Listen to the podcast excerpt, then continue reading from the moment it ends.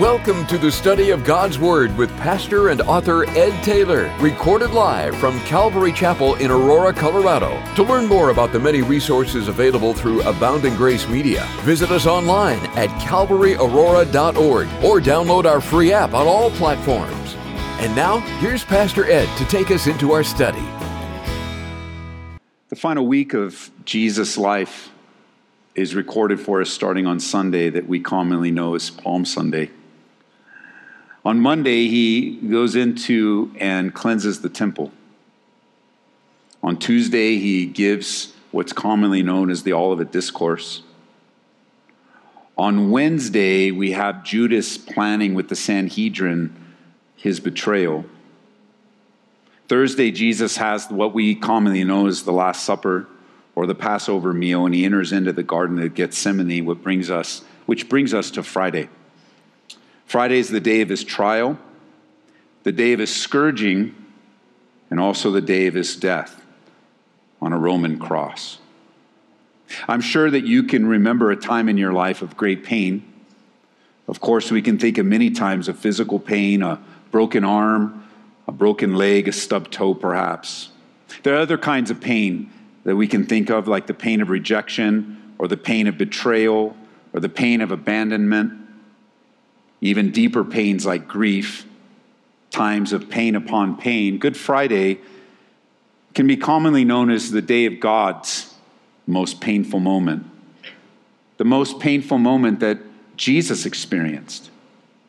Chapter 19 opens up in John's gospel. It says, So Pilate took Jesus and scourged him. Scourging. It was a Roman beating is what Jesus endured. The usual instrument was a short whip with several single or braided leather thongs of various lengths, in which small iron balls or sharp pieces of sheep bones were tied at various intervals. And the man was stripped of his clothing, and his hands were tied to an upright post. His back, his buttocks, his legs were then flogged and beaten. The scourging was intended to weaken the victim to a state just short of collapse or death. And as the Roman soldiers would repeatedly taking turns one after another, striking the victim's back with full force, the iron balls would cause deep contusions, and the leather thongs and sheep bones would cut into the skin and the subcutaneous tissues. And then, as the flogging continued, lacerations would tear into the underlying skeletal muscles. This is all contained in this one verse. Pilate took Jesus and scourged him.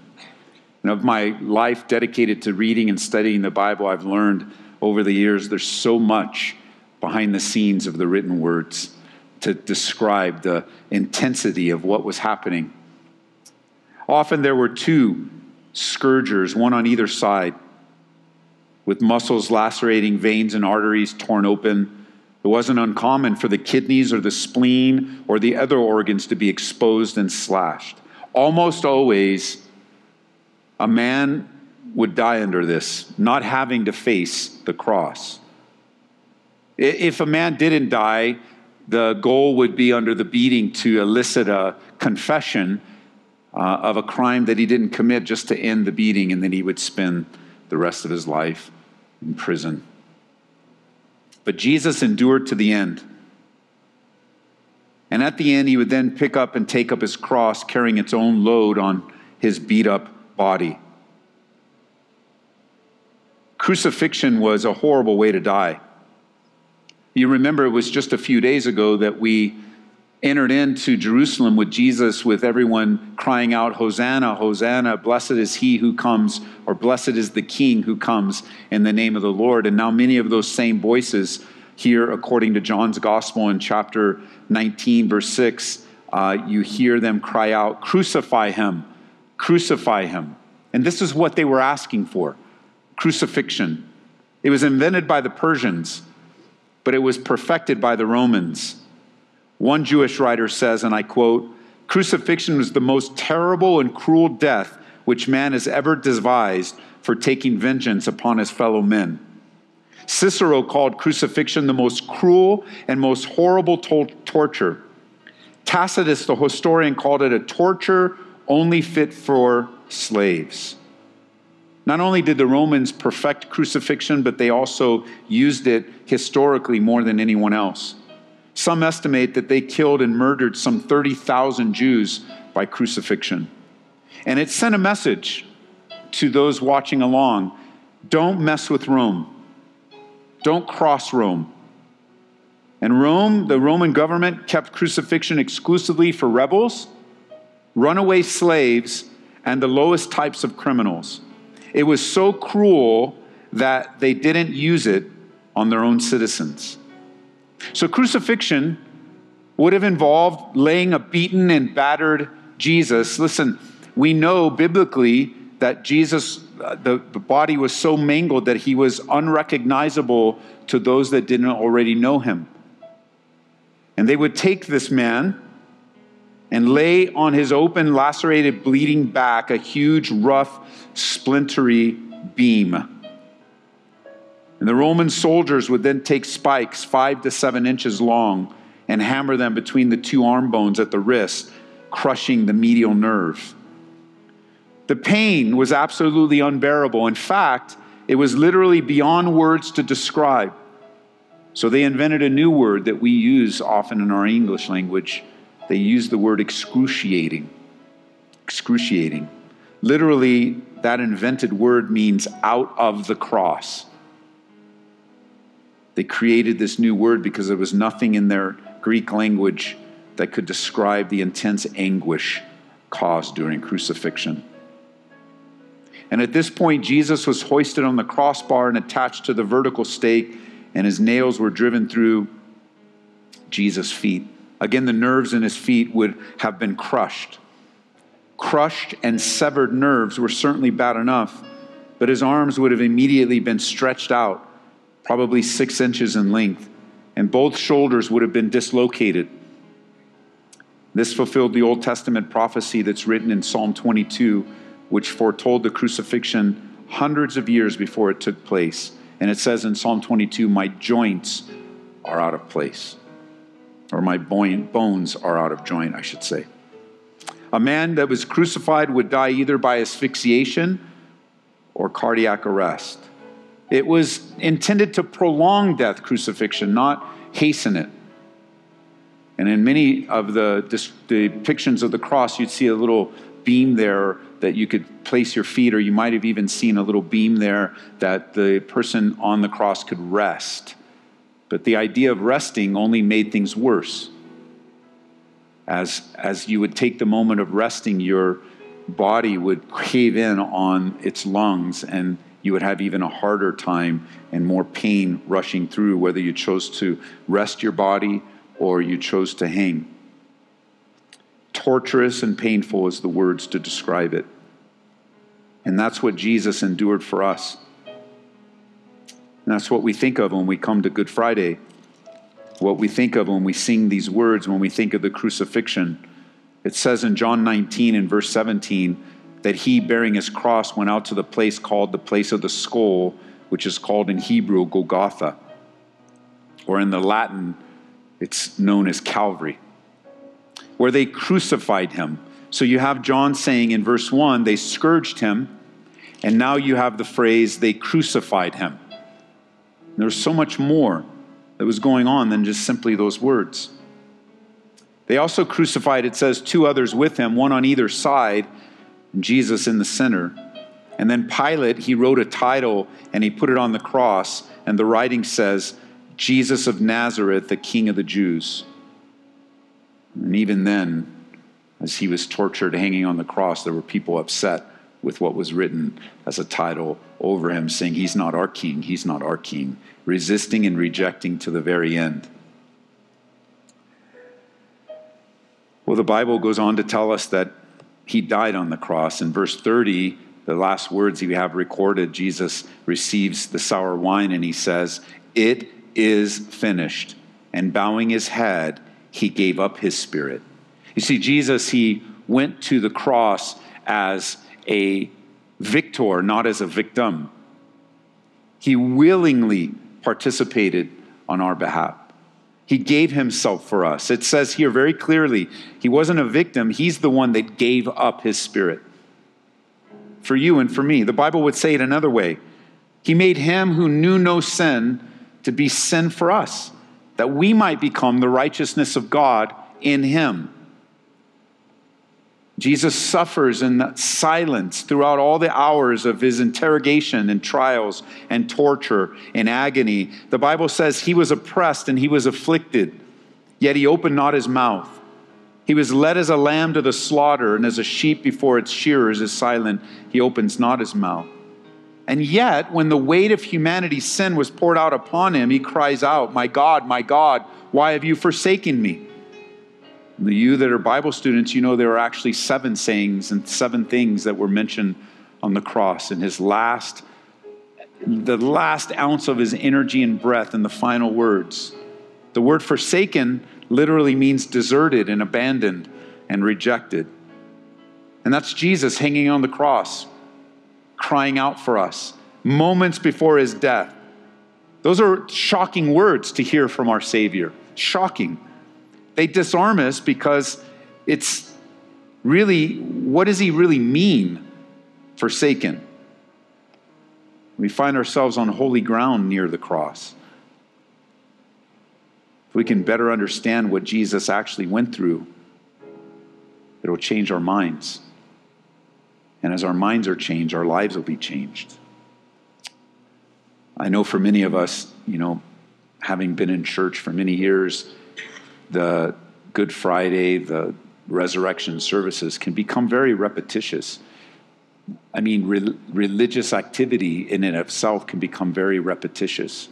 And you know as well as I do, things that become repetitious can lose their significance, they can lose their seriousness. However, I believe that things do need to be done repetitiously. We do need to revisit these truths we do need to consider the forsakenness of our Savior, the declaration of it being finished. You know, as Jesus is crying out, My God, my God, why have you forsaken me? These aren't delusions of a man in pain. His faith was not failing him. I believe as Jesus was hanging there at this moment, he was bearing the sins of the world, dying as a substitute for us. Even as we personalize it, he was bearing your sin in that moment and mine. To him was imputed the guilt of all of our sins,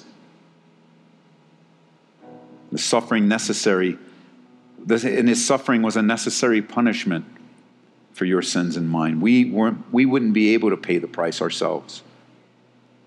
And the essence of that punishment upon the Son of God was the outpouring of God's wrath against sinners in some mysterious way that we can never fully understand, during these awful hours on the cross, the Father was pouring out the full measure of his wrath against sin and the penalties for sin.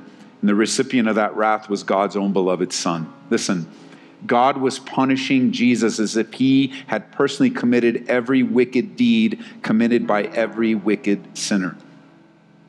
And in doing so, he could treat and forgive those redeemed ones as if we lived Christ's perfect life. Now, we know this event happened. We'll see in a few days as we celebrate the resurrection. You know, that's the thing for us. For us, we have the full story. We know what happens, but everyone that's surrounding Jesus at this time is living life in, in real time. They don't know yet how things will resolve, they don't know yet how things will end even as Jesus prepared them, they don't quite know what you and I know. And we know that in a few days we'll celebrate the resurrection and we'll celebrate life coming out of death. We'll celebrate the goodness of God in showing his perfect sovereign plan for you and for me that would stretch from what we're reading here, would stretch far into the future, reaching you and me thousands of years into the future. But it's important for us on this Good Friday to understand that sin produces separation. Sin.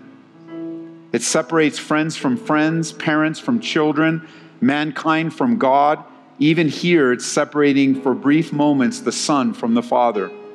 And the Bible says that God cannot look upon sin. The Bible describes God as you are pure, you are of purer eyes than, be, than to behold evil, and cannot look on wickedness. Why do you look on those who deal treacherously and hold your tongue when the wicked devours a person more righteous than he? Jesus was forsaken by God so that we can never have to be.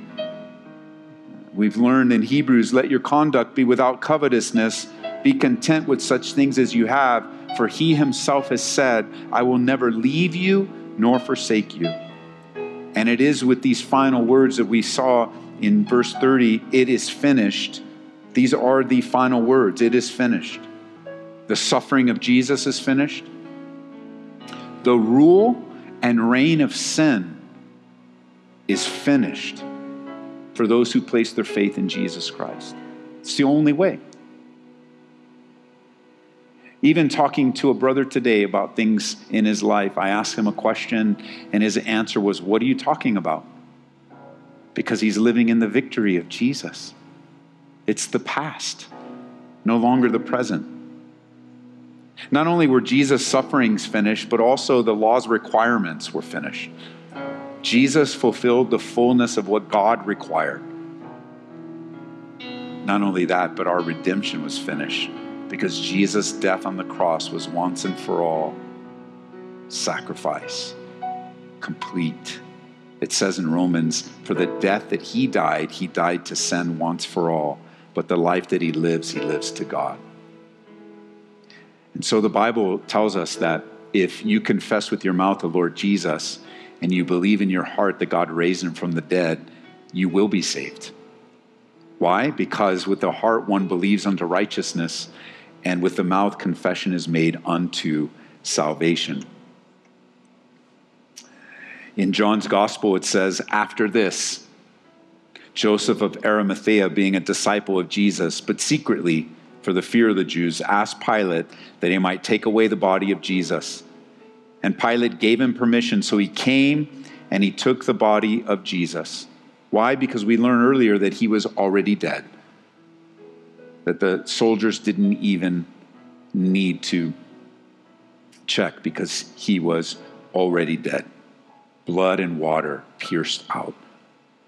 Notice, he, it says Nicodemus, who at first came to Jesus by night, also came bringing a mixture of myrrh and aloes, about a 100 pounds.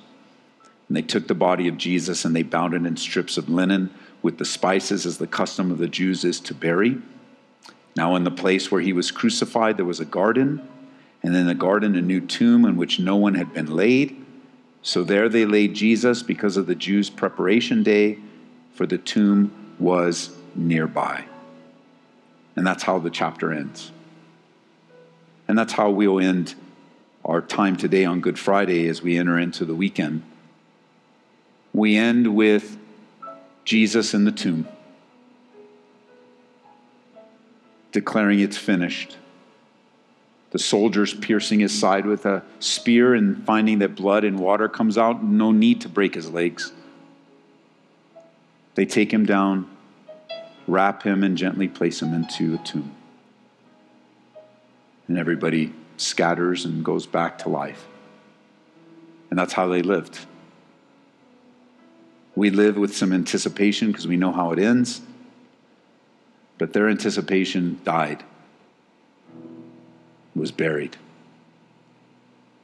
And so, Father, we uh, consider today the reality of even things that have been buried in our lives, maybe loved ones, perhaps dreams, marriages, difficulties.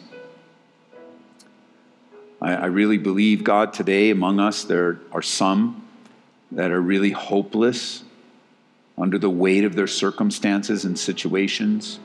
They've seen, they've looked, they've assessed, they've everything that they've come to figure out, they conclude. And I pray in particular they concluded that that's it, it's over, it's done.